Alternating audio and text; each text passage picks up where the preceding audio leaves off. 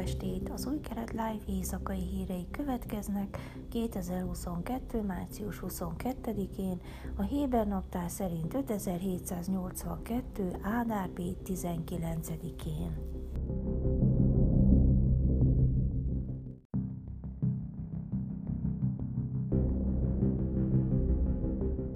Uzi Fogelman bíró, aki Eszterhájút helyére kéne lépjen a legfelsőbb bíróság elnöki posztján, miután 2023-ban nyugdíjba vonul, várhatóan lemond a lehetőségről, jelentette ked a héber nyelvű sajtó.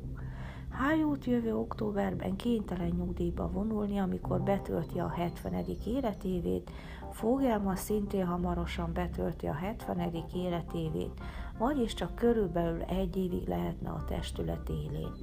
A média szerint Fogelman nem látja értelmét annak, hogy egy évre a legfelsőbb bíróság elnöke legyen, tekintettel a vezetői feladatok széles körére és a poszt betöltésével járó összetett átadás-átvételi folyamatra. A jelentés szerint Fogelman inkább megtartja bírói posztját a legfelsőbb bíróság testületében. Így módon Hájút helyére Yitzhak Amit bíró a következő a sorban, aki hamarosan betölti 65. életévét, és 5 évig lehetne a legfelsőbb bíróság elnöke. A polgári jogra specializálódott hajfai alsó és kerületi bíróságokon szolgálatot teljesítő Amit bírót 2009. augusztusában nevezték ki a legfelsőbb bíróság bírói testületébe.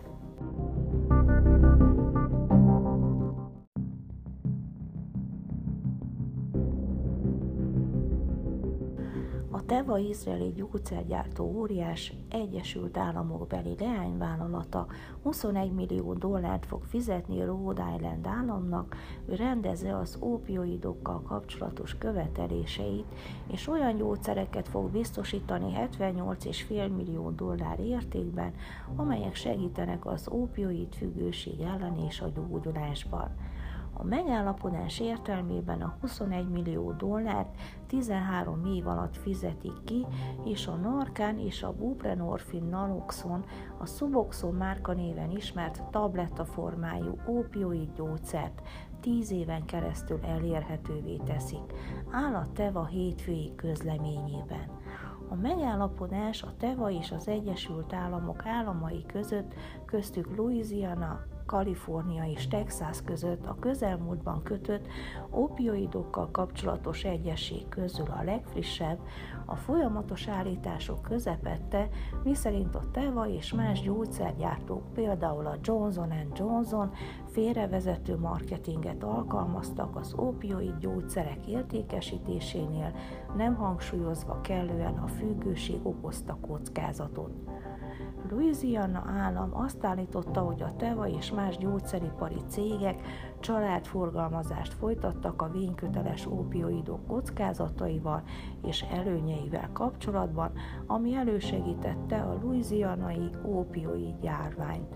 Ezt követően a TEVA szeptemberben 15 millió dolláros megegyezést kötött az állammal.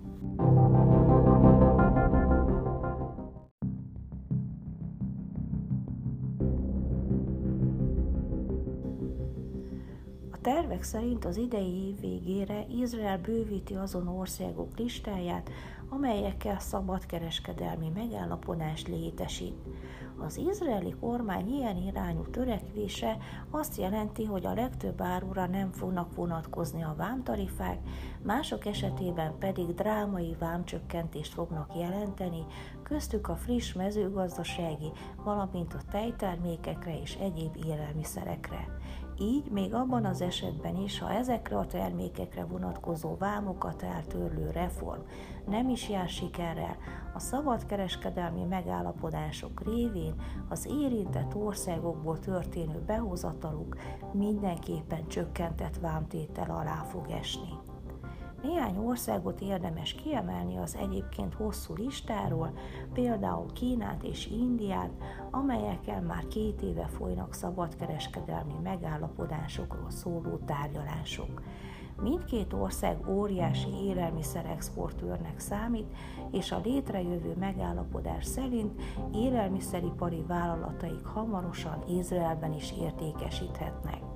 Az Indiával folytatott tárgyalások üteme az utóbbi időben jelentősen felgyorsult, ugyanakkor Izrael szabadkereskedelmi megállapodásokról is tárgyal az Eurázsiai Unióval is. Másrésztről a szabadkereskedelmi tárgyalások meglehetősen előre haladott szakaszban vannak az Egyesült Arab Emírségekkel, és valószínűleg már a nyár folyamán megállapodás születik. Az Ábrahám egyezménynek köszönhetően a rövid időn belül létrejött gazdasági együttműködés az Egyesült Arab Emírségek és Izrael között az elmúlt 18 hónap alatt szemmel látható virágzásnak indult. A két ország közötti szabadkereskedelmi megállapodás még gördülékenyebbé fogja tenni a gazdasági és üzleti kapcsolatokat.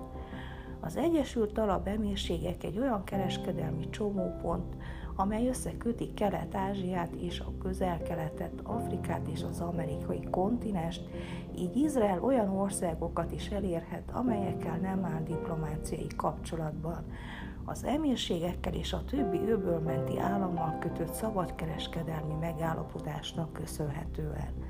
Az Egyesült Arab Emírségeknek csak az öbölmenti államokkal és az Európai Unióhoz nem tartozó európai országokkal van szabadkereskedelmi megállapodása.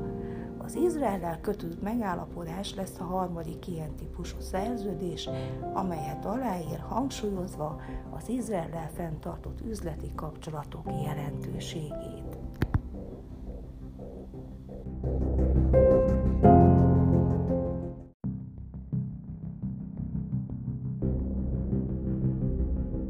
Időjárás. Szerdán esős idő várható. Jeruzsálemben 10, Hajfán 12, Eiláton 20, még Ásdodban 16 és Tel Avivban 15 fokra lehet számítani. Ezek voltak az új kelet live hírei kedden.